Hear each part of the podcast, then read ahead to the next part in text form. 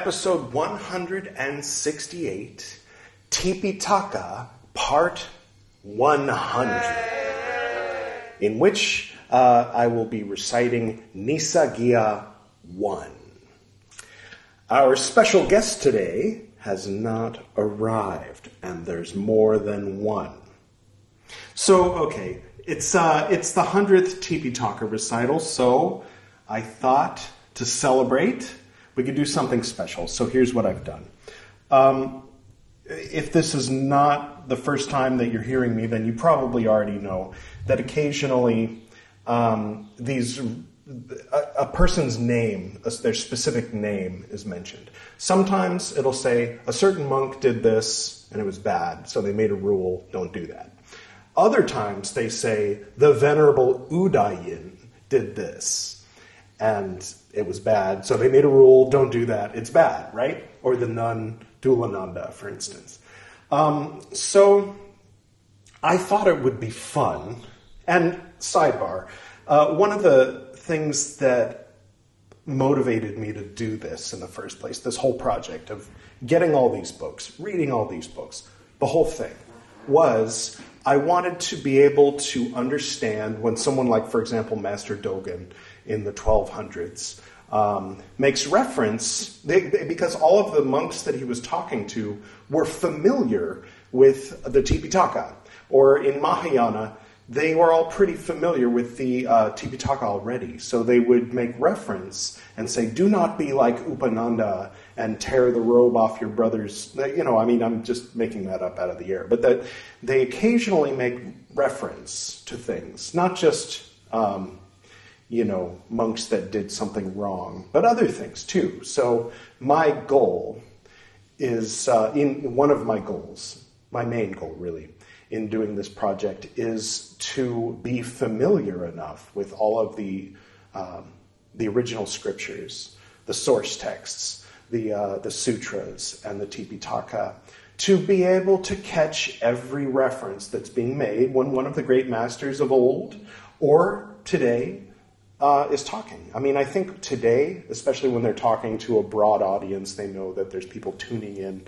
You know, uh, then they'll they probably won't just say you know, remember the lesson of of so and so, and then uh, you know not explain, but more more like uh, masters of old when they were speaking to uh, initiated monks and nuns who were familiar with the scriptures. Um, so I want to be familiar with the scriptures so that nothing passes me by, so that I don't have to go chasing footnotes, that all the footnotes will be in my head already. So it's it's sort of uh, a, a, friend of mine called it Sutrayana. It's uh, it's sort of adjacent to you know other paths. Uh, it's more of a scholarly, mental reading approach, literary approach to Buddhism, really.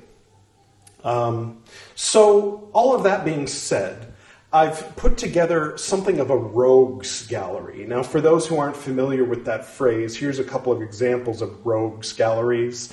So, basically, like for example, in, in the Batman universe or in the Spider Man universe, you might have, you know, the, the main 8 to 12 uh, villains that occasionally pop up in, um, in those worlds. And so they call that the Rogues Gallery, right? A gallery of rogues. So I've put together um, a Tipitaka Rogues Gallery of what we've covered, just what we've covered so far. And for those who are just tuning in, that includes the uh, the Sutta Vibhanga uh, and the uh, the Bhikkhuni Vibhanga. So, in other words, the um, the rules for monks, all of them, and just the beginning of, of the rules for nuns. Uh, we've covered the defeat rules, so you get kicked out for, and uh, we're currently going through the uh, the formal meeting rules. Or I think actually we just finished. That's why we're doing uh, Nissaggiya, which, if I'm not mistaken, is uh, forfeiture, expiation involving forfeiture. So we're going to read the first one of those today. Um, and uh, so, so all of the recurring characters who uh, who turned up in all of those in the past in the previous 99 episodes of recitals in these two books and uh, and so far in this book, we're about halfway through the third book of the Tipitaka. All of the recurring characters, most of them who you know did something wrong. Some of them who are like, oh my god, this person is like something's wrong this person. You know, like why are they doing something so obviously wrong? And other times it's you know more innocent. Um, just someone made a mistake, didn't really think it through, or Lord Buddha wanted to clarify, like that's not the kind of behavior that uh, that we should be, you know, having in the order. And of course, the, these are old rules, so these are from basically 2,600 years ago, though they were written down after that. Um, these are, this is for the original sangha. So rules for monks today, obviously, um, aren't going to be completely the same. Um, obviously, the big ones, you know, I, in most in monastic orders, you're not supposed to. You're supposed to be celibate and then you're not supposed to steal or kill. But that's like, yeah, obviously. I mean, most people live under a, a system of laws where that's illegal, right? Um, and things like that. Uh, the fourth big rule, by the way, among uh, monks is don't pretend to be like more enlightened than you are, or have uh, siddhis that you don't have. Don't fool people into thinking that you're some great master when you're not. Um, if you are a great master, then uh, that's fine. If you go around telling people you're a great master and you are a great master, that's a different rule that you're breaking, but it's not one of the big rules. When you're not a great master and you say you are, that's a big rule. And this is for monks, obviously, and nuns. These aren't rules for lay people, not rules for you and I, in other words, unless you happen to be a Tipitaka, I mean, a Theravada monk or nun. So, okay, without further ado, I don't want to, uh, you know, delay this too much longer. Let's get to it. First up, in order of appearance, we're going in order of appearance, uh, starting from the beginning of the Tipitaka. Oh, by the way, sorry, one last thing is I'm going to be mentioning as I go uh, in which scripture the this whatever event it is. I'm going to be like summarizing the event real fast and saying which scripture it's in.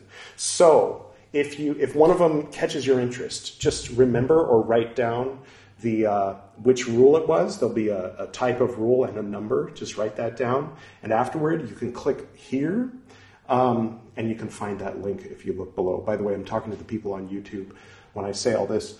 Um, and f- you can find in those 99 episodes in which episode I recite and comment on that particular rule. So there you go. So this is sort of like a table of contents. This doesn't include all the rules because some of the rules, as I mentioned, were just there was a, you know at one time there was a certain group of monks and they did this, but other times it was the group of six monks. A lot of the time, actually. Um, so they they are included in the rogues gallery, but uh, or the monks at Alavi are included, uh, but not when it says you know there was a certain monk. It's, then it's like okay, so that's not included. All right, first up we have Sudinna the Kalandaka. So, uh, by the way, if you're only listening to the audio on this, I really recommend, um, yeah, I mean, you can, sure, if you'd like, uh, but I do recommend looking at the video. If you're on Spotify, I apologize. Spotify just uh, leaves off some episodes. Uh, I think episode uh, Tipitaka 98 is just missing, and I don't know. It's on everything else. It's on Apple Podcasts. It's on Amazon Podcasts. It's on every little random podcast app that you can download on an Android phone. Um, and it's on YouTube and it's on the Internet Archive, but not Spotify. Why? Because Spotify sucks. Anyway, uh, yeah, so, so this is one you want to see visually. You can see it visually on archive.org. You can see it visually on Spotify if Spotify allows this episode up, which is something I don't know because I haven't obviously uploaded it yet because I'm recording it. Um, the videos are usually there available to watch on Spotify as well, or YouTube, obviously. If you go to YouTube, just type in Buddhist Books Podcast, and you can find Tipitaka 100. It's really worth seeing it visually. So, for those with us who are seeing it visually already on YouTube, um, you might have noticed that Sudinna the Kalandaka looked a lot like Philip J. Fry from Futurama. Um, of course, they didn't have uh, cameras back then, and no one was really, you know, doing portraiture painting of uh, of the naughty monks and nuns back then. So we don't know what they look like. They, he probably looks nothing like Fry from Futurama, but that's just who's going to be representing him in uh, the Buddhist Books podcast Rogues Gallery, Tipitaka Rogues Gallery, from here on out.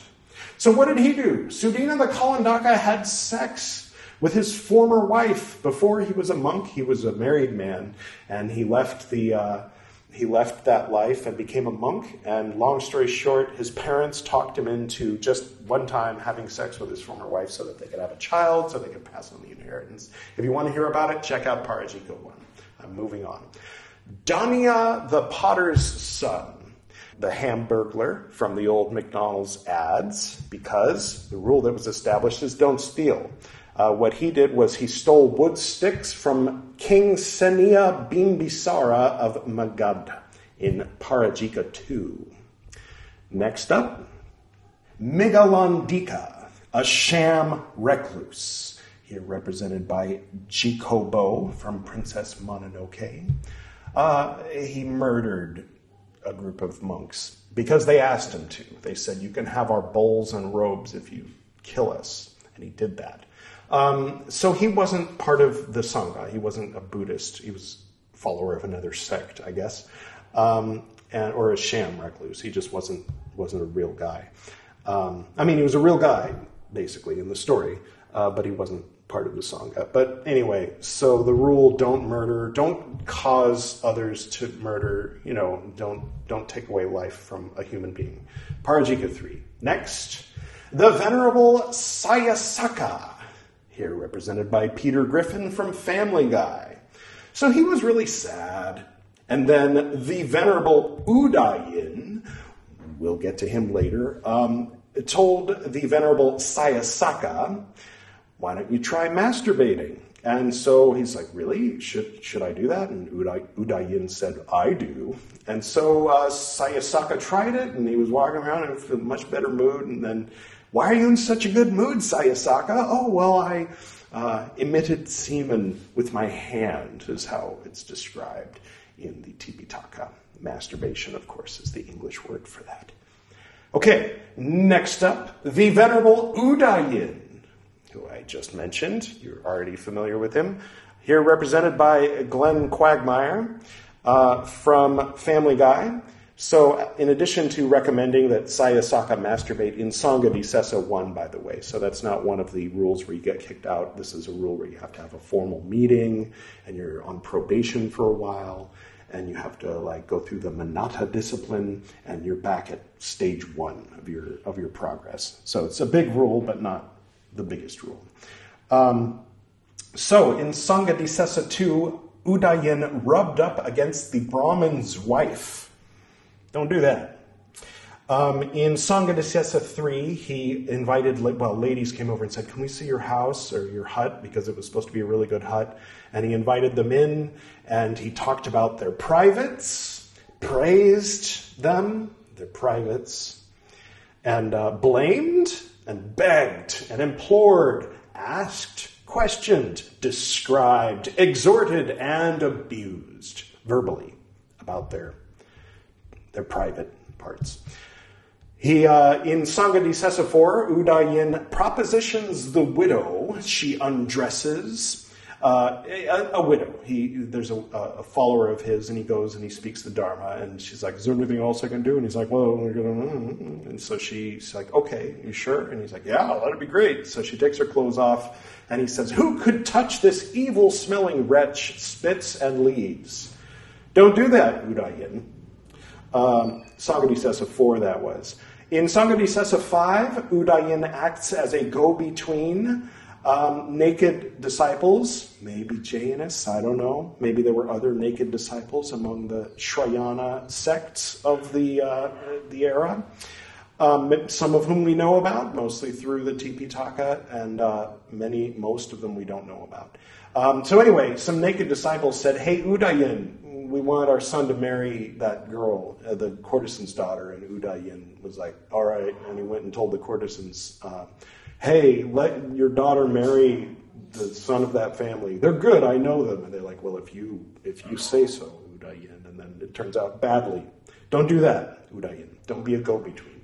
Next, the young girl of a family had been given in marriage to a boy of a certain family. Udayin showed up at the girl's parents' house and said, Where's the girl? And uh, they said, well, she married, you know, that guy. So he went to their house and then uh, sat with the girl in a private place to speak the Dhamma, as Dharma for the uh, Sanskrit folk. So, of course, people speculated that there was something fishy going on. Don't do that, Udayin. Uh, he also sat with a young girl, I think the same young girl, in a visible place that was far enough away from people that they couldn't hear what they were talking about. And people were like, what are they talking don't do that, Udayin. Um, Udayin's former wife, this one's fun. Okay, I'll run through it really quickly. Udayin was married. Then he became a monk and his wife became a nun. So now they have to behave like monk and nun and they're not like a married couple anymore. So his former wife, he would go have lunch with her every day. And every day she would like expose parts, her privates, and he would like touch himself, you know, and, and become aroused. And uh, so every day he did this, right, at, at lunch. And uh, then, you know, one day, after who knows how many months of, uh, of, of, this building up, he, uh, on the inside of his robe, I'll let you use your imagination, he just and so uh, she cleaned it for him, and it touched her in a certain place, and then she got pregnant. Don't do that, Udayin. All right, so the rule ends up being um, monks aren't allowed to have nuns wash their robes unless the nuns are related to them.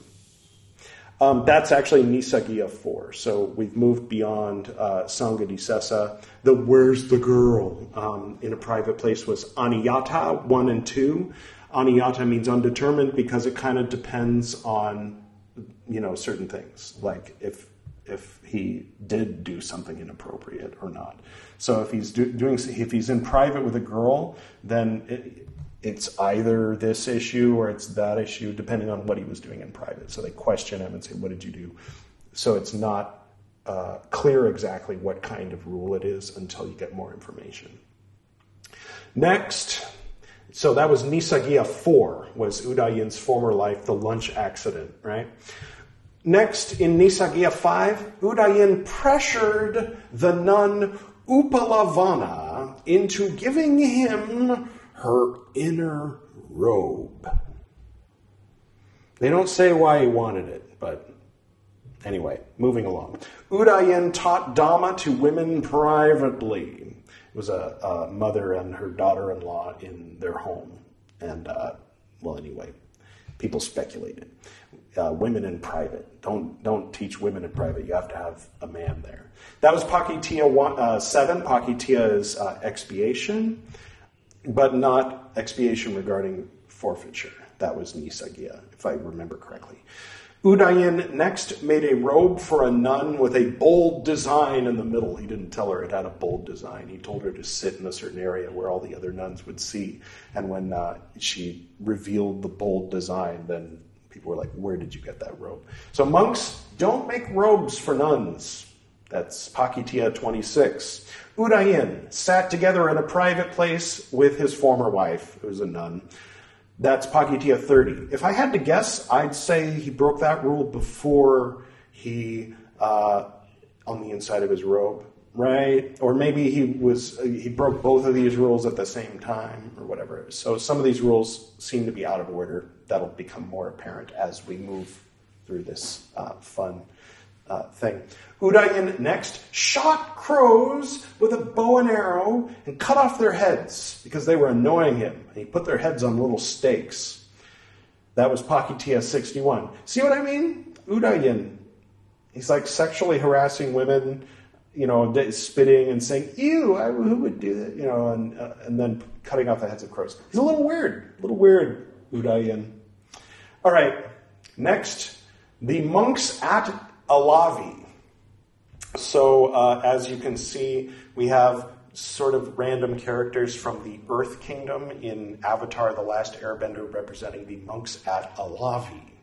In Sanghaddisesa 6, they built very grand huts and viharas for themselves, for which they were begging the local community for supplies, uh, to such a degree that the local community would run from monks And uh, even apparently at one point they saw cows in the distance and they all hid because they thought they were monks. So, uh, yeah, don't do that, uh, monks at Alavi. The uh, rule ends up being, you know, don't make your house bigger than a certain size. Making the, next, they were making repairs and cut vegetable growth, and a devata, a devata, a spirit basically, uh, was living in the tree they cut, and so it decided to get to retaliate and just murder some of these monks for, uh, at Alavi, but then decided, thought better of it, and the spirit went to Lord Buddha and said, uh, you know, I was going to kill those monks for cutting down my tree, but I decided not to. I decided I should come tell you about it. And Buddha's like, it's good that you told me. So he made that rule. So the story goes. Uh, next, the monks at Alavi sprinkled grass and clay with water, which they knew contained life. That was in Pakitiya 20. So, there you have the monks at Alavi. Thank you, monks at Alavi, for joining us. Next, the Venerable Channa, uh, here represented by Homer Simpson uh, from The Simpsons. So, he uh, cleared a site for a vihara and cut down a tree that was used as a shrine revered by the village, the town, and even the whole kingdom.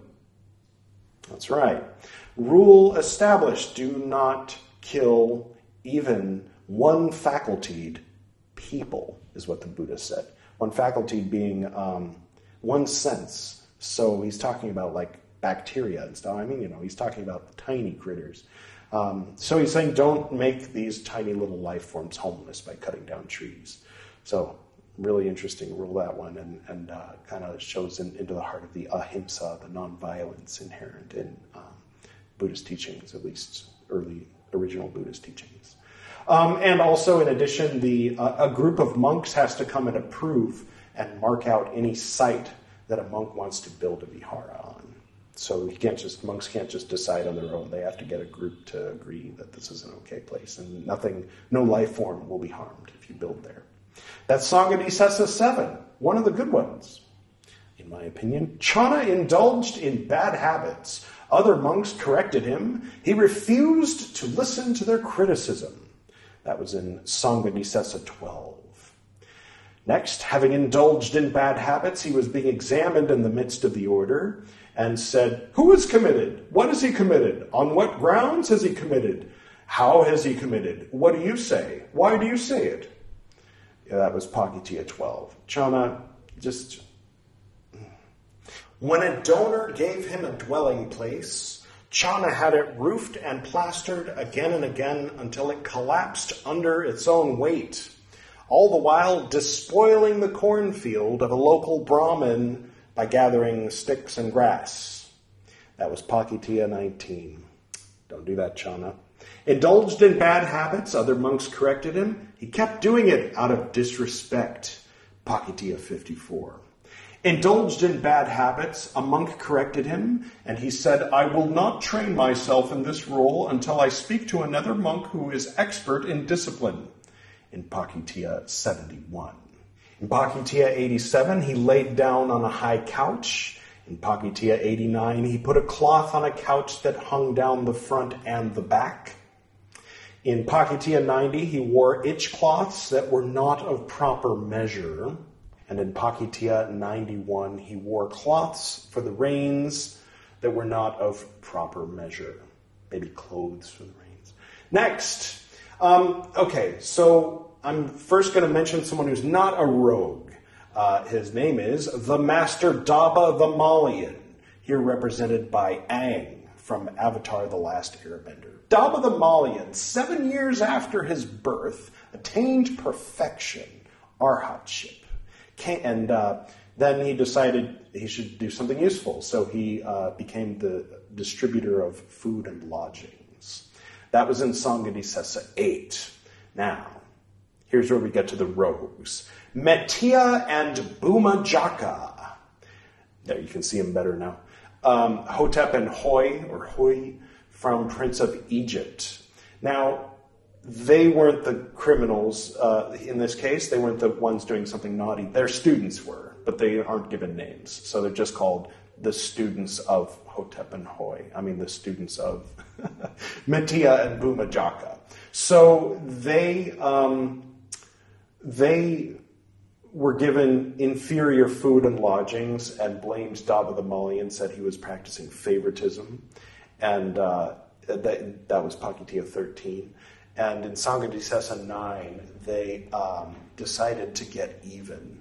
Uh, or rather, in Sangha Disesa 8, they, they conspired with a nun named Mettiya so, uh, yes, here she's, as you can see, represented by Vanessa from The Little Mermaid, which is Ursula in disguise. So, anyway, so she's being deceptive. What she did, or what they told her to do, these monks, they said, We're going to get Dabba the Malian kicked out. Go tell Lord Buddha that he forced himself on you, um, assaulted you. You know what I'm saying. He, he had intercourse with you against your will, right? So she did and then uh, then it came out that um, that it wasn't true.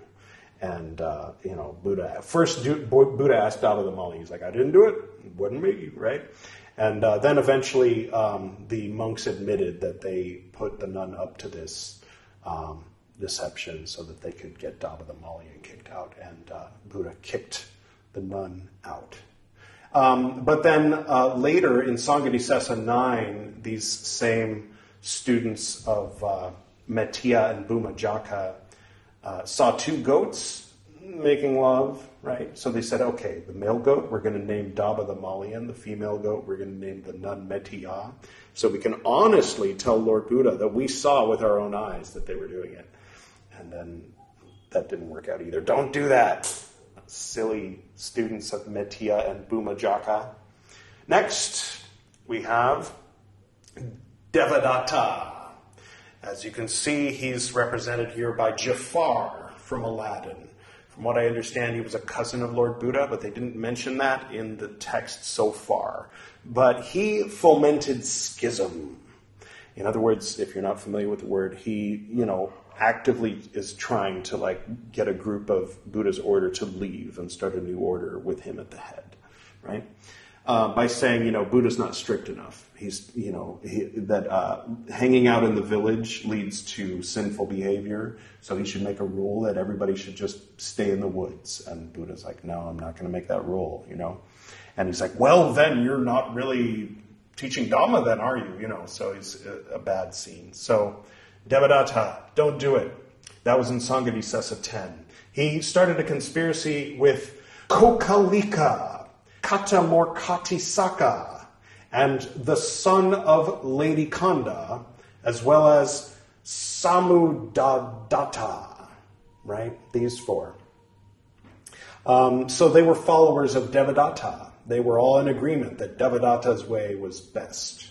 And uh, so in Sanghadisesa 11, they defended Devadatta. So they're the, they were these guys, the guilty party in uh, Sanghadisesa 11.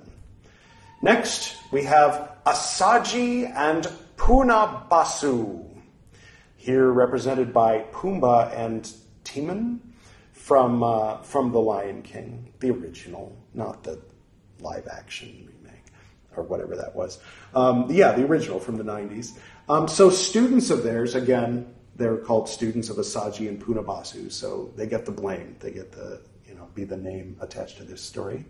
Students of theirs planted flowering trees, made garlands, wreaths, ear ornaments, breastplates, and then sent them to wives, daughters, uh, girls, and slaves, female slaves of reputable families. And then with them, they ate together from one dish, drank from one beaker, sat on one seat, shared a couch, a mat, a coverlet, ate at the wrong time, drank intoxicants, wore garlands, wore perfumes, sang, danced, played musical instruments, sported, sang, and played while, she, while the lady danced, and uh, desired, gambled on checkerboards and uh, drop boards, played tip cat. Apparently, you hit a, a short stick with a long stick. Doesn't sound very exciting to me.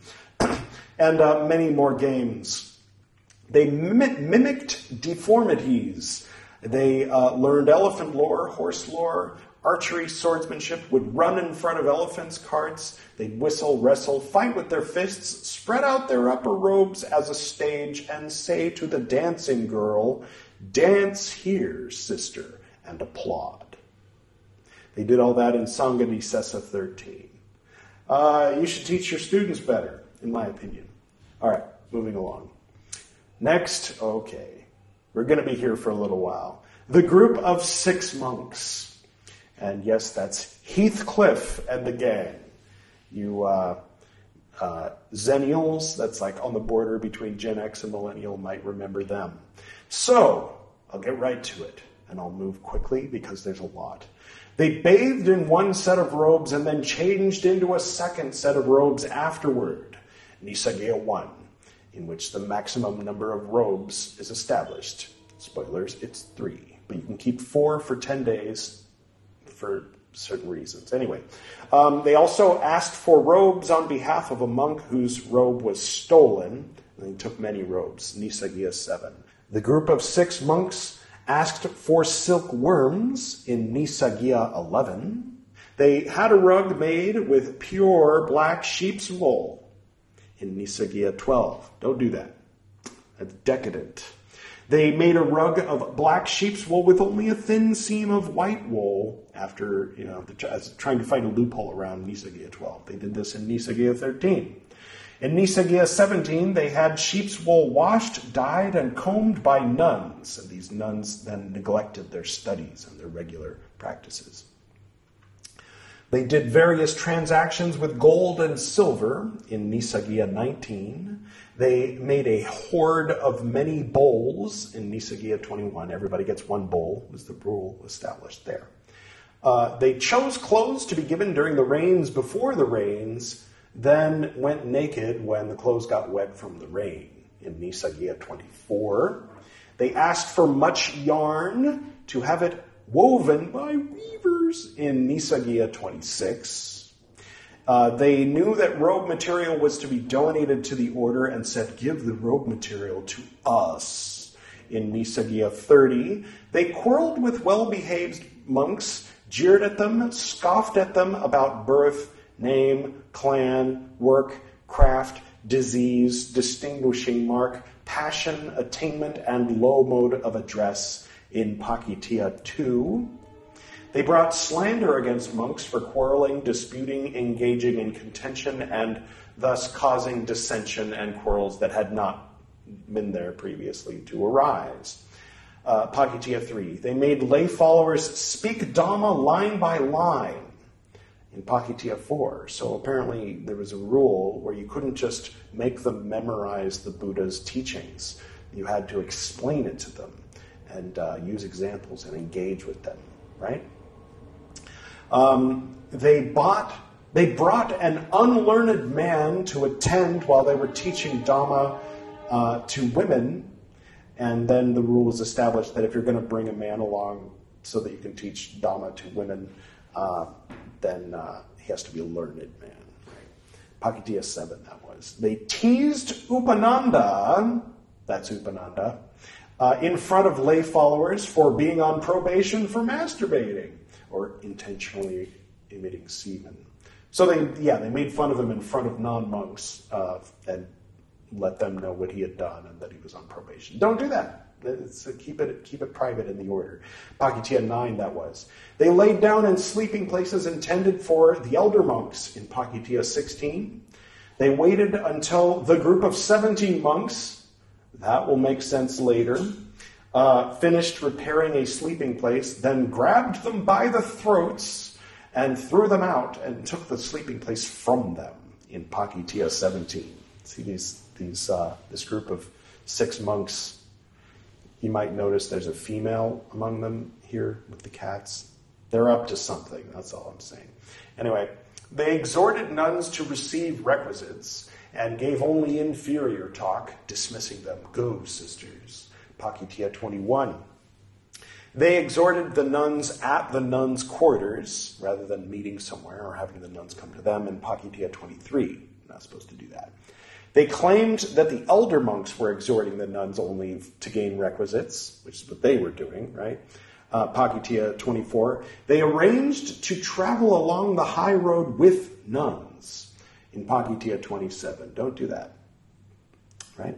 Arranged to travel together in one boat with nuns in Pakitiya 28. Now, there's this is moving again very generally and quickly there's more a lot more if you go actually listen to each one of these is like a 45 minute long story so there's exceptions like if it's a dangerous area then you can travel with the nuns to like protect them right um, but if you're just walking near a village and every everybody can see you and there's no opportunity for someone to attack the nuns then the nuns should walk without monks right they stayed on and on, receiving alms in a public rest house in Pakitiya 31. They asked for sumptuous food for themselves and ate it in Pakitiya 39.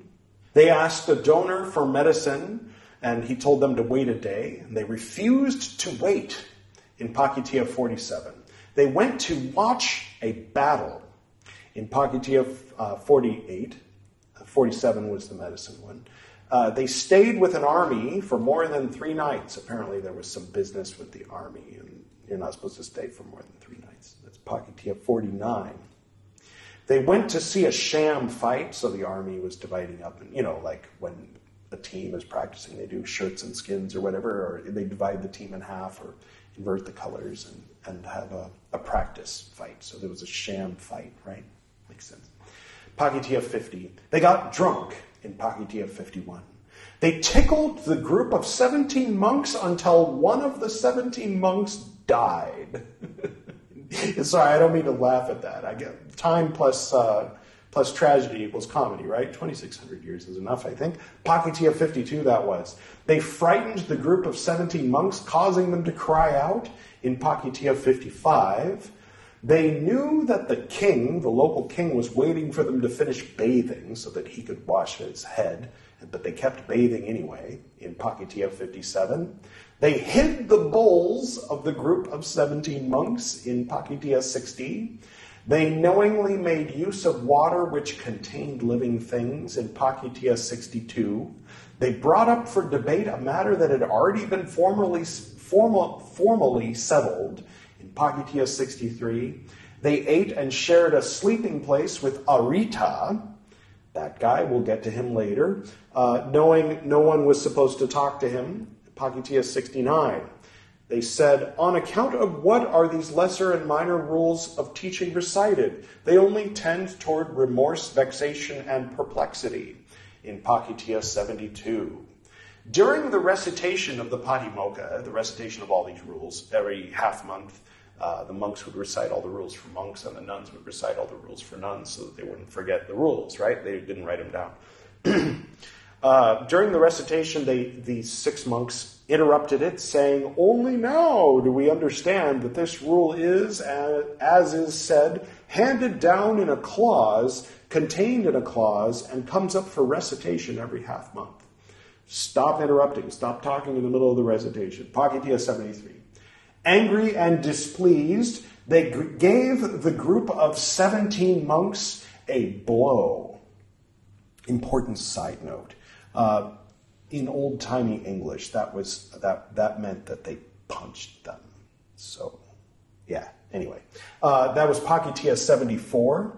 Um, angry and displeased, they raised a hand to the group of 17 monks in Pakitiya 75. They defamed a monk with an unfounded charge entailing a formal meeting in Pakitiya 76. They made the group of 17 monks sad by telling them, you know, there's a rule against initiating monks under 20. And you guys are all way under 20. Maybe you're not really monks. They cried, you know. Pakitiya 77, that was. Uh, they quarreled with well behaved monks and then eavesdropped and overheard the well behaved monks complaining about them and saying they're shameless, and then jumped out and said, Ah, you have insulted us.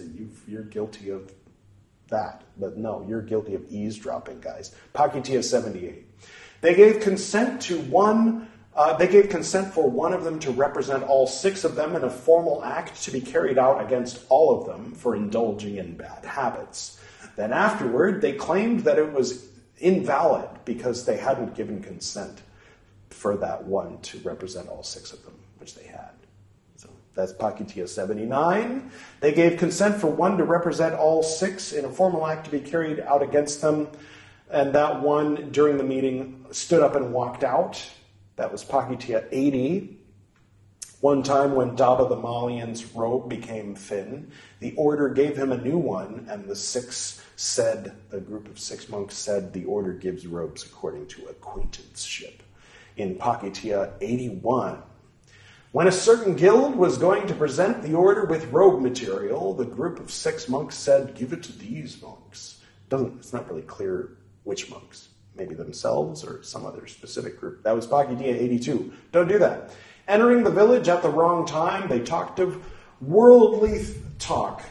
Talk of kings, talk of thieves, talk of great ministers, talk of armies, talk of fears, talk of battles, talk of food, talk of drink, clothes, beds, garlands, scents, relations, vehicles, villages, little towns, talk of towns, talk of the country, talk of women, talk of strong drink, talk of streets, of wells, of de- those departed before, about diversity, speculation about the world, speculation about the sea, talk on becoming and not becoming thus or thus. Don't do that. All right. In, that was Pakitiya 85. In Pakitiya 88, they had a chair made covered with cotton. Then in Patidesaniya, which is confession, two. The group of six nuns seem like they're not properly dressed, but that's not what this is about. Um, obviously, they're represented by um, the Sailor Scouts, Sailor Moon, Jupiter, Venus, Mercury, and Mars, obviously.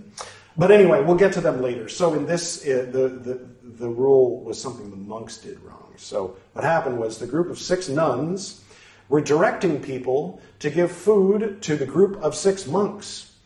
And the group of six monks did not restrain the group of six nuns. So the group of six monks did something wrong by not restraining the nuns. The nuns didn't do anything wrong. Interesting, huh? Patidesaniya 2, that was. Okay, we're done for now with the uh, group of six monks. So, this, this can uh, move forward. The Venerable Upananda, the son of the Sakyans. He's uh, represented here uh, as Zaheer from Lord uh, from Legend of Korra, sequel to Last Airbender. Upananda uh, demanded a householder give him a robe in Nissaggiya 6. Upananda said, Make my robe like this in Nissaggiya's 8 and 9, with some slight variation in uh, the stories. He refused to wait one day for his new robe that was being gifted to him in Nissaggiya 10. Upananda accepted a kahapana, which is kind of like money, instead of the meat that he was expecting in Nissaggiya 18. The, the, the, guy was like, "Oh, I didn't have, I don't have the meat I promised I was going to give you. Uh, I gave it to my son in the middle of the night. Can I give you money instead, and you can go buy the meat?" And he was like, "I'm not supposed to, but all right." so, then uh, anyway, in uh, Nissaggiya 20, he engaged in bartering. Upananda asked his brother's cellmate to go on a tour of the country with him. And his brother's cellmate was like, Oh, my robe isn't good enough. And so he gave him a new robe. Upananda gave this guy a new robe. Then the guy uh, heard that Lord Buddha was going on a tour of the country. And he's like, Oh, I'm going to go with Lord Buddha. And when Upananda uh, said, Okay, let's go on tour of the country, he's like, Oh, I'm not going with you. I'm going with Lord Buddha. He's like, Oh, yeah? Well, that robe's going to go with me. And he tore it off of him in anger. So don't tear robes off of people in anger. Nissaggiya 25. In Nissaggiya 27, Upananda heard a robe was to be prepared for him by a donor, and he told the weaver of that family, Make it evenly woven, well woven, well scraped, and well combed. Was Nissaggiya 27. Next, he tells his brother's cellmate, Let's go for alms today. And then at the last minute, he's like, Don't come with me. I can't stand you. I don't like being around you. You make me miserable. And uh, so that monk went hungry. Some kind of issue going on between Upananda and his brother's cellmate, if you ask me. Pakitiya 42, that was. He sat in the home of a married couple. The husband was looking at his wife and he was like, Hey, monk, uh, I think it's time for you to go. And uh, the wife saw the husband looking at her like that, and she was like, uh, Upananda, don't go. Don't listen to my husband. Stay, stay a while. And then the husband was like, No, go. And she was like, Stay. And he was like, Well, I'll stay. Don't do that, Upananda. Let the husband be alone with his wife, apparently, is the rule. Right? Um, so then uh, later he went to a friend's house. Uh, his friend wasn't home. So he sat alone together with the man's wife in his home. Don't do that. Pakitiya 44. He went to a friend's house. His friend wasn't home, so he sat together with the man's wife in a private place. I guess maybe not in the home, but somewhere else. So he's like, well, we can't stay in the home. They made a new rule because of last time, so why don't we go sit under that tree? That was Pakitiya 45. He was called upon by a specific family for a meal. He stopped to visit other families on his way and ended up arriving late. In Pakitiya 46, uh, Upananda, having assigned a robe to his brother's cellmate, made use of it without asking his brother's cellmate, right? Pakitiya 59, that was. He um, asked another monk to conceal his crime of intentionally emitting semen and uh, in this case, it was the other monk, the one who concealed it, that got in trouble.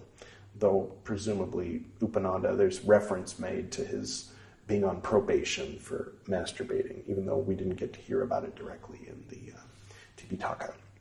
So that one was Pakitiya 64. Don't conceal information about a fellow monk spanking the monkey. Next, the Venerable Pilindavaccha here represented by No Face from Spirited Away. That might make sense in a minute if you've seen Spirited Away.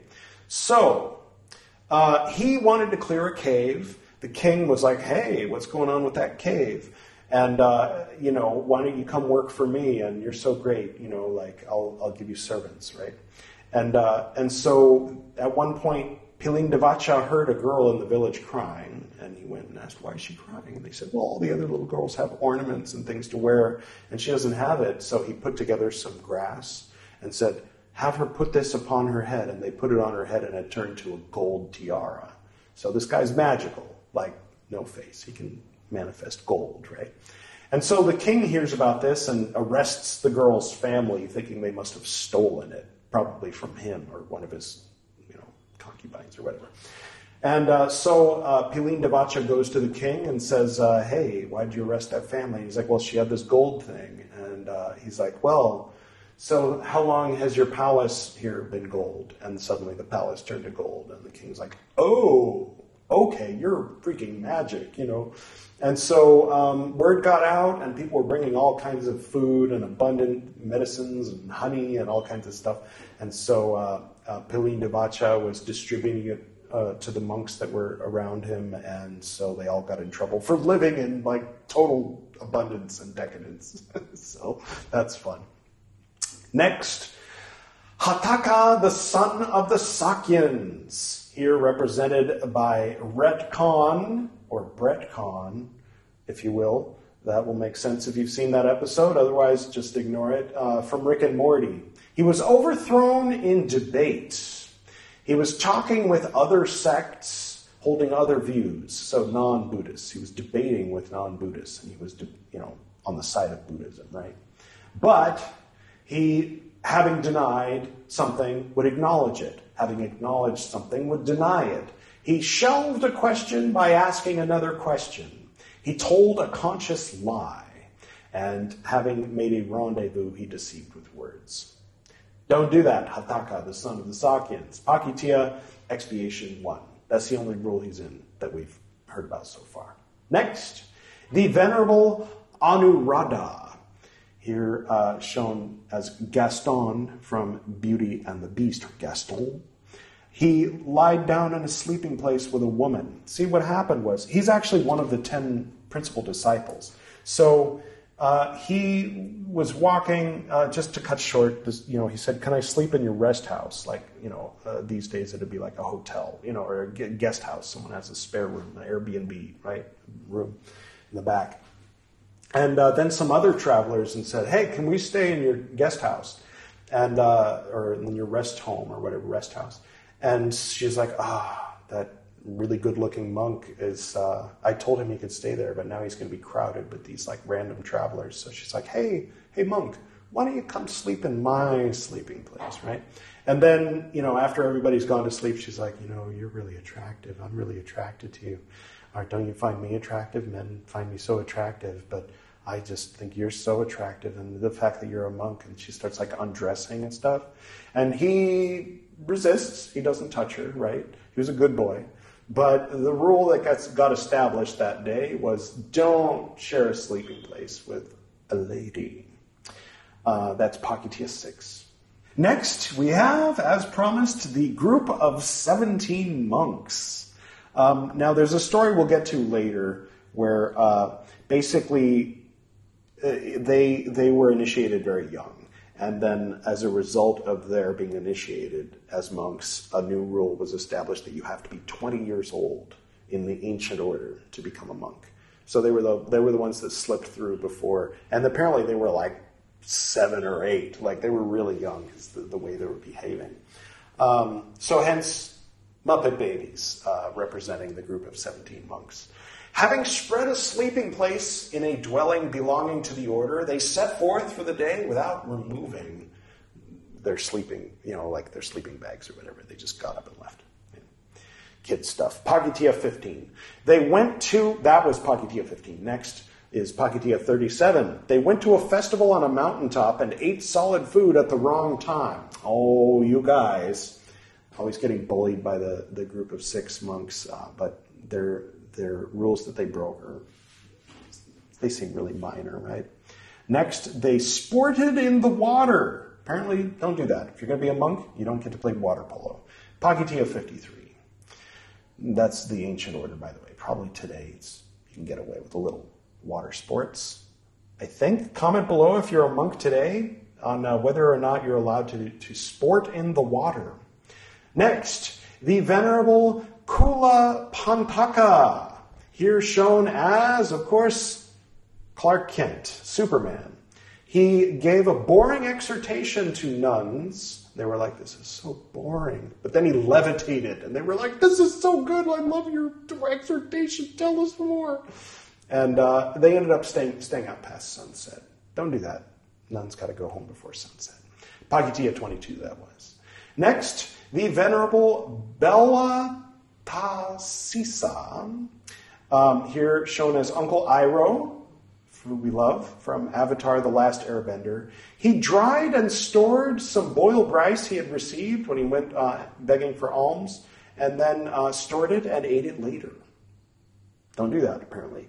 Pagitiya 38, that was.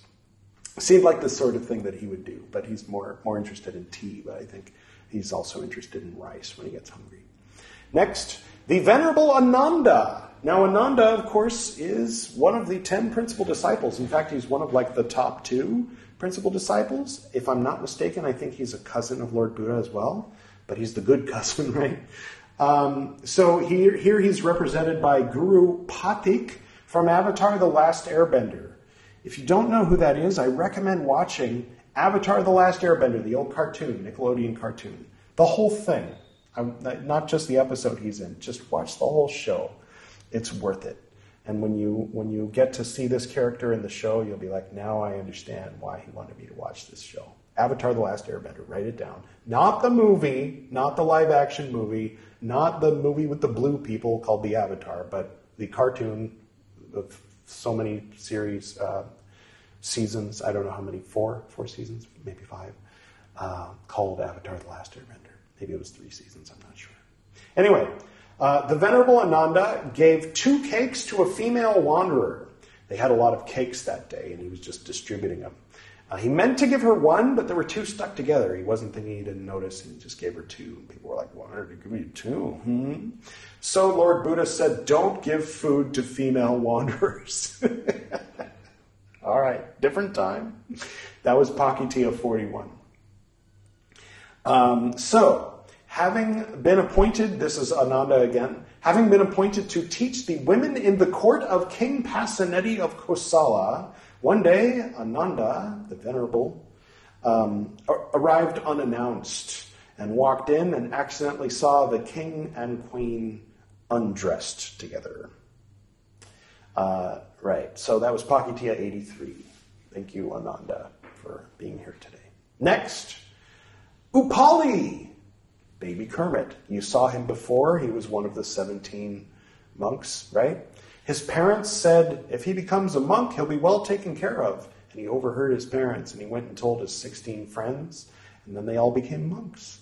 The monk who initiated him got in trouble uh, for initiating children. I mean, the rule was established based on what he did. So he wasn't in trouble for the rule because the rule didn't exist yet, right? Does that make sense? Um, so, the monk Arittha, who'd uh, previously been a vulture trainer, thank you for the vulture noise, editor Edward. So here he's represented by honest John Foulfellow, Foulfellow from uh, Pinocchio, the old cartoon um, because he wouldn't stop saying, the Dharma taught by the Lord, as I understand it, is that in, the, in doing the things he calls stumbling blocks, one finds they are not stumbling blocks at all. And he wouldn't stop saying that. Um, so they, the, the, they, uh, it was a Pakitiya rule, 68, and they also shunned him. He, no one was allowed to talk to him until he stopped saying that, right? Next, we have the novice Khandaka. Looks a little similar to the monk Arittha, but this time it's Nick Wilde from Zootopia. And he was a novice, not a monk yet, but he was a novice who wouldn't stop saying the same thing. The Dhamma taught by the Lord, as I understand it, is that in doing the things he calls stumbling blocks, one finds they are not stumbling blocks at all. That was Pakitiya 70. Next, the Venerable Nanda not to be confused with Ananda, here represented uh, as Prince Charming from Cinderella. Uh, so he was said to be good to look upon and charming. He wore, uh, one day, he wore a wayfarer's robe, and monks from a distance thought he was the Lord. Apparently, Lord Buddha wore something called a wayfarer's robe. So they made a rule don't do that wear a normal monk's robe, not the Buddhist monk's robe. That was Pakitiya 92. So there you have the entire rogues gallery from the rules for monks. Uh, moving along. The rules for nuns. First, the nun Sundarinanda, here represented as Samantha from Bewitched. She was also beautiful, good to look upon, and charming.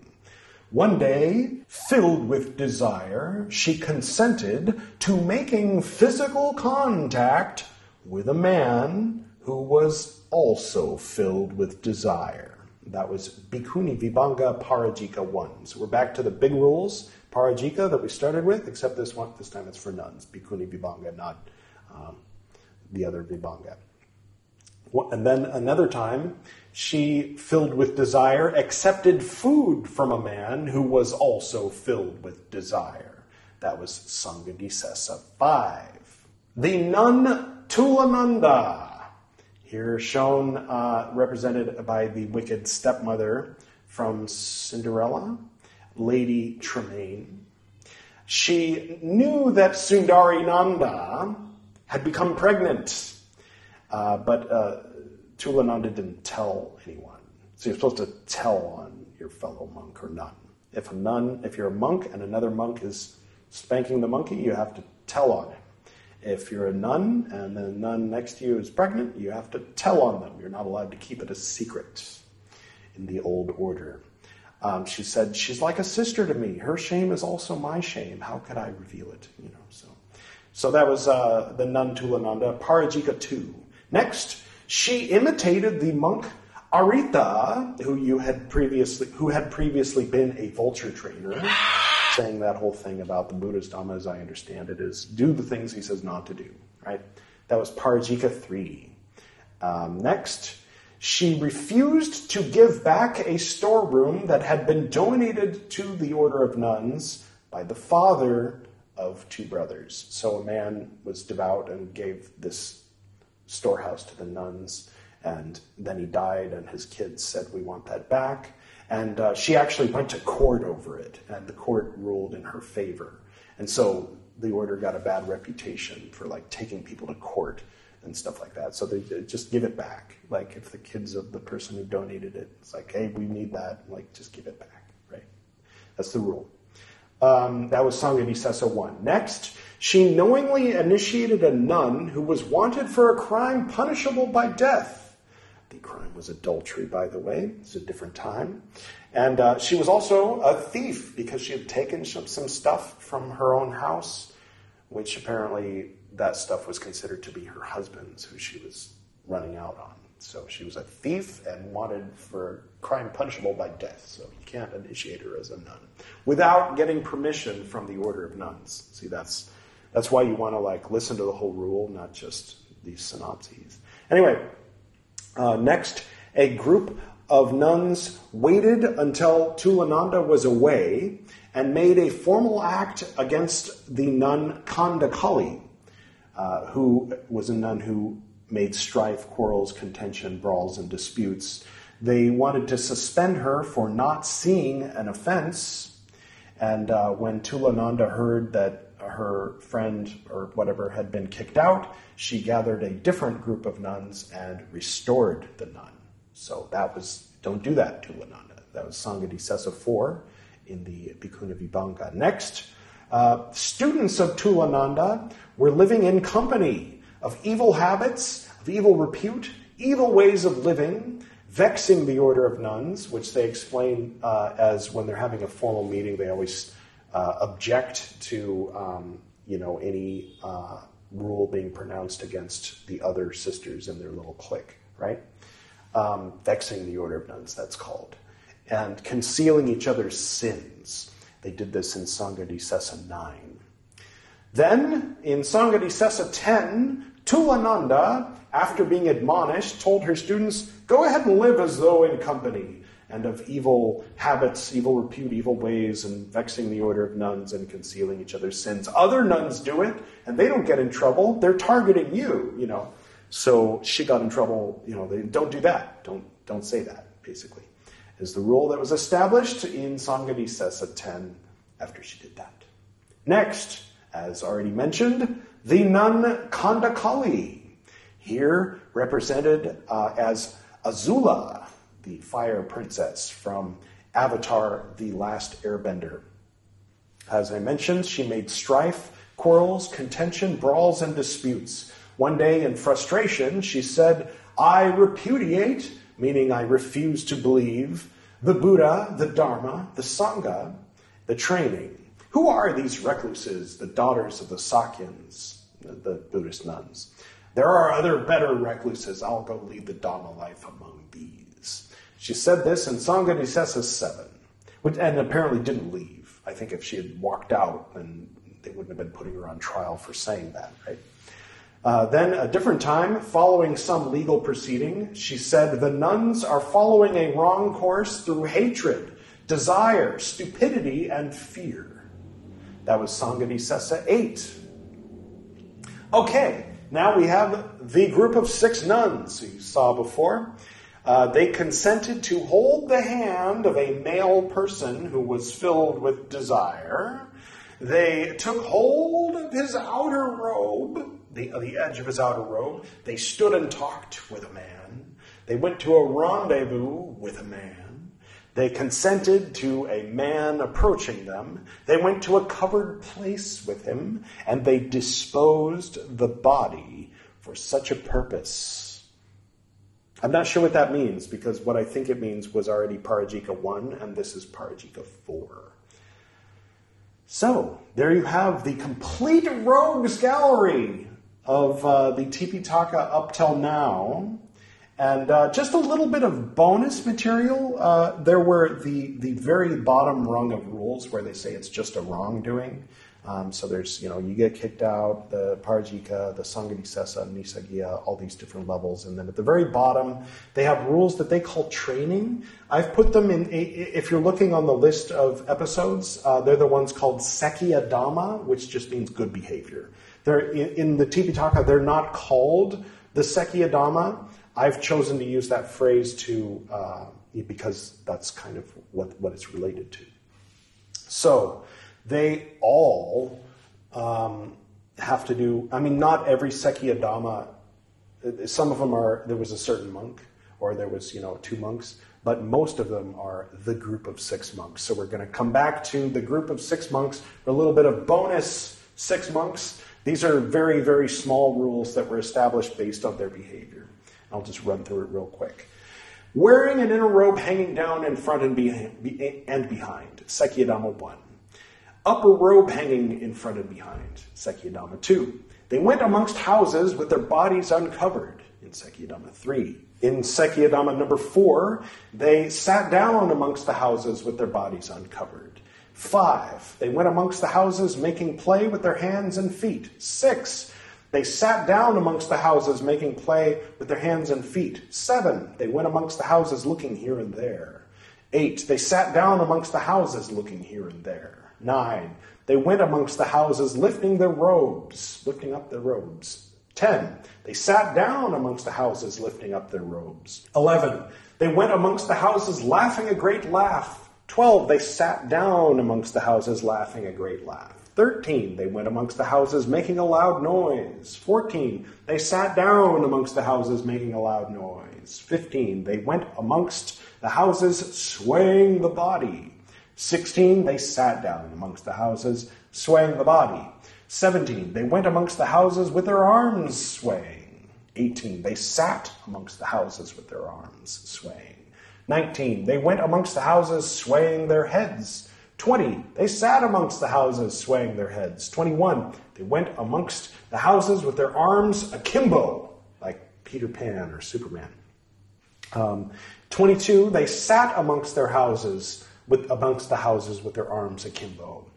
Uh, 23, they went amongst the houses with their upper robes over their heads, like Beavis doing cornholio. Uh, 24, they sat amongst the houses with their upper robes over their heads. 20, 25, they went amongst the houses crouching down on their heels. 26, they sat amongst the houses lolly, lolling, which is apparently like lollygagging. I'm, I'm thinking maybe our lollygagging is the or is uh, originated in this British word lolling. It's just a guess. Comment below, linguistics uh, professionals. Accepted alms food inattentively. That was uh, uh, Sekhiya Dhamma 27. 28. They accepted alms food while looking here and there. 29. They accepted much curry with their alms food. 30. They accepted heaped up alms food.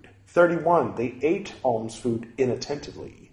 32, they ate alms food while looking here and there. 33, having chosen here and there, they ate alms food. So they specifically targeted the people they knew had the good food, right? 34, eating alms food, they ate much curry. 35, having chosen from the top, ate alms food. 36, covered up curry and condiment with kanji, desiring something more. 37. Having asked for curry and kanji for themselves, they ate it. 38. They looked at others' bowls, captious mindedly, like jealous of what they had, you know, the other monks had gotten on their alms tours, begging for food, you know. 39. They made up large mouthfuls. 40. They made up long pieces of food.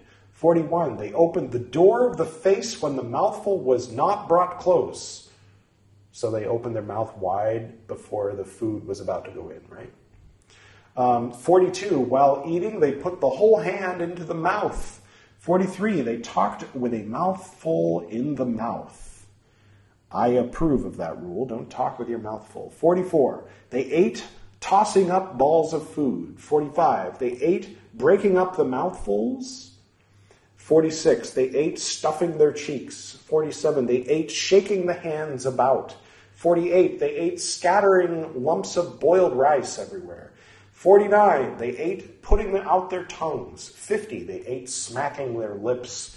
52, they ate licking the fingers. So we skipped from 50 to 52 because 51 wasn't about the group of six monks. 53, they ate licking the bowl. 54, they ate licking their lips. 55, they accepted a drinking cup with their hands soiled with food. 50, that was 55. 56, they threw out amidst the houses rinsings from their bowls, which included lumps of rice. 57, they taught Dhamma to someone who had a sunshade in his hand. 58, they taught Dhamma to someone with a staff in his hand. 59, they taught some Dhamma to someone with a knife in his hand. Uh, 60, they taught Dhamma to someone with a weapon in his hand. 61, they taught Dhamma to someone who was wearing shoes. 62, they taught Dhamma to someone who was wearing sandals. 63, they taught someone in a vehicle. 64, they taught someone in a bed. 65, they taught someone who was sitting down lolling. Uh, 66, they taught someone who was wearing a turban on his head. I'm sorry, Bugs Bunny. It's, you know, it's the rules. It's not, it's not me. I'm not, you know, racist. Uh, okay, so they taught someone, uh, in 67, they taught someone whose head was muffled up. 68, the uh, six monks sat on the ground and taught someone who was sitting on a seat. 69, they sat on a low seat and taught someone who was sitting on a high seat. 70, they, while standing, taught someone who was sitting. 71, they were walking behind some people and teaching them the Dhamma. and uh, 72, the six were going along the side of a path and taught someone who was walking along the path. In uh, Sekhiya Dhamma 73, they peed standing up. Apparently, you know, it splashes up onto their robes, so don't do that. In uh, 74, they peed and spat on green corn. And finally, in Dhamma 75. They peed and spat in the water. Thank you to uh, all the rogues in the Rogues Gallery. That was fun. And uh, that's, that's our celebration of uh, this being the 100th recital of the Tipitaka on the Buddhist Books podcast. And now, without further ado, I'm going to get to today's reading. Nissaggiya 1. Nissaggiya means forfeiture. At that time, the enlightened one, the Lord, was staying at Savatthi in the Jeta Grove in Anathapindika's monastery. Now, at that time, the group of six nuns See, now I've got these great illustrations for when their names come up. They made a hoard of many bowls. People engaged in touring the dwelling place and seeing this hoard, this hoard being in parentheses, looked down upon, criticized, spread it about, saying, How can these nuns make a hoard of many bowls? Will these nuns do a trade in bowls? Or will they set up an earthenware shop? End quote. Nuns heard these people who three dots spread it about. Those who were modest nuns, three dots, spread it about, saying, quote, How can this group of six nuns make a hoard of many bowls? End quote. Three dots. Quote, Is it true, as is said, monks? that the group of six nuns has made a hoard of bowls. End quote. Quote, it is true, Lord. End quote.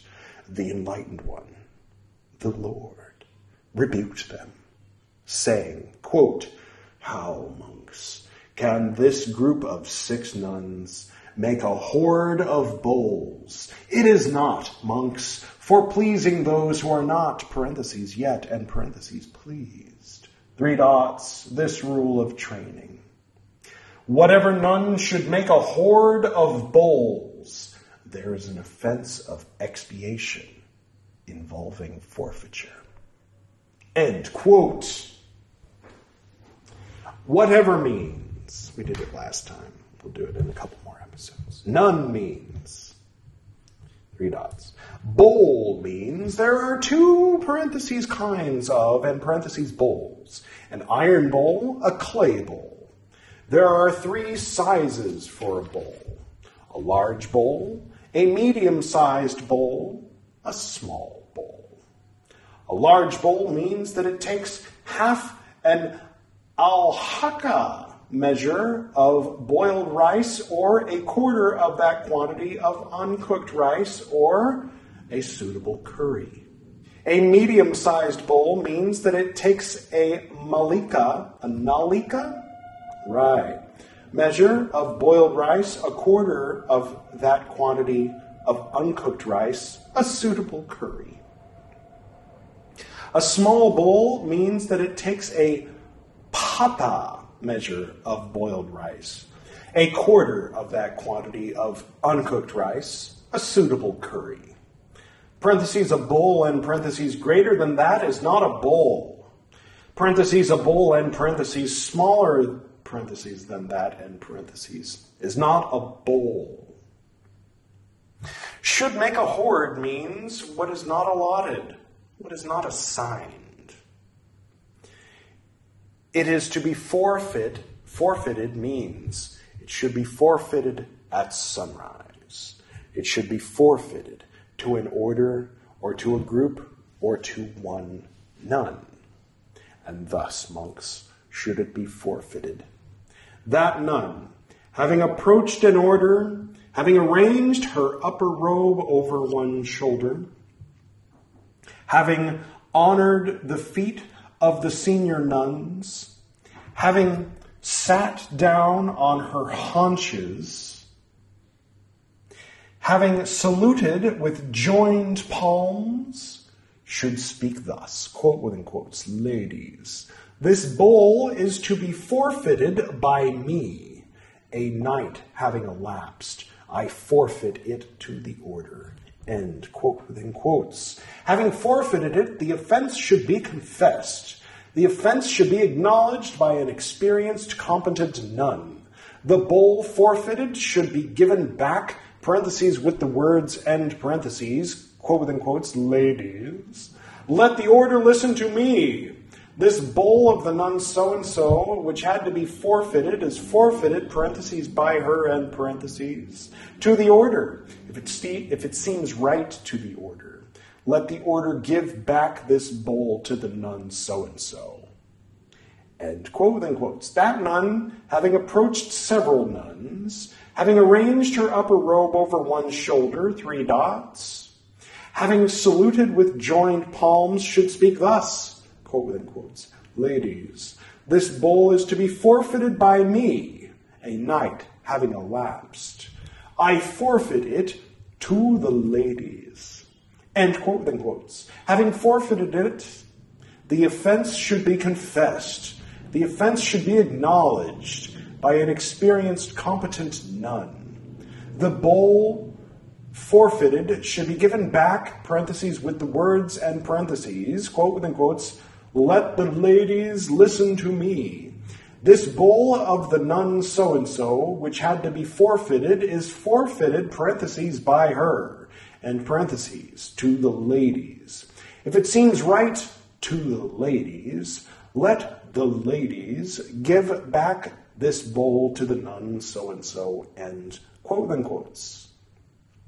That nun, having approached one nun, arranged her upper robe over one shoulder, having sat down on her haunches, having saluted with joined palms, should speak thus, quote within quotes, Lady, this bowl is to be forfeited by me. A night having elapsed, I forfeit it to the lady. End quote within quotes. Having forfeited it, the offense should be confessed. The offense should be acknowledged by this nun. The bowl forfeited should be given back, parentheses with the words and parentheses, I will give back this bowl to the lady. End quote within quotes. If she thinks that a night has elapsed when it has elapsed, there is an offensive expiation involving forfeiture. If she is in doubt as to whether a night has elapsed, three dots. If she thinks that a night has not elapsed when it has elapsed, there is an offense of expiation involving forfeiture.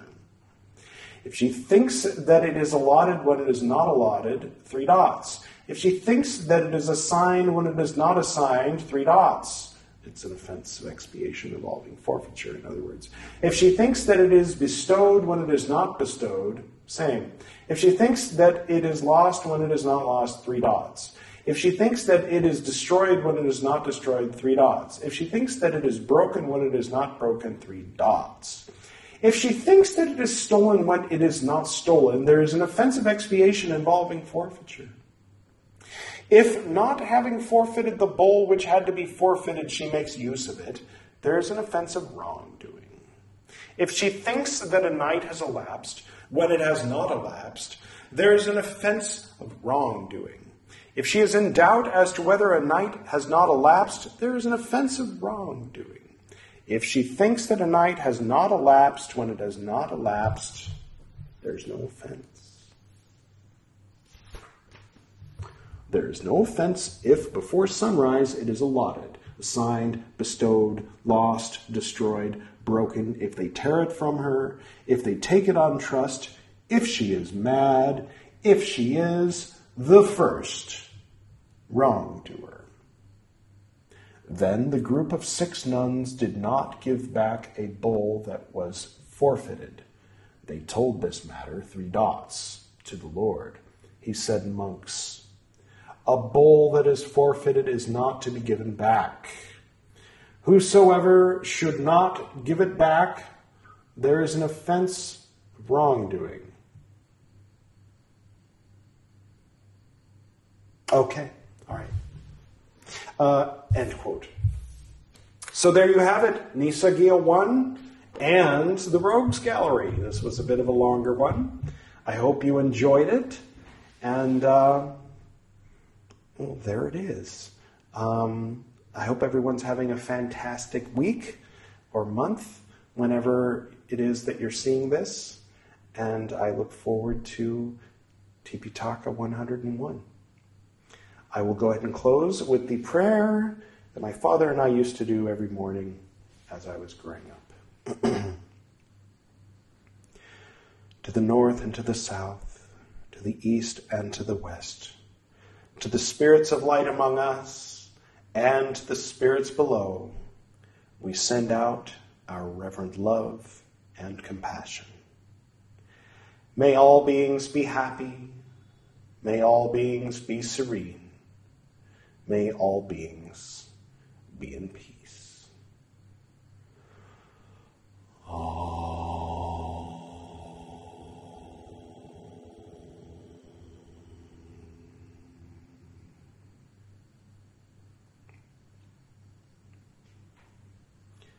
Until next time.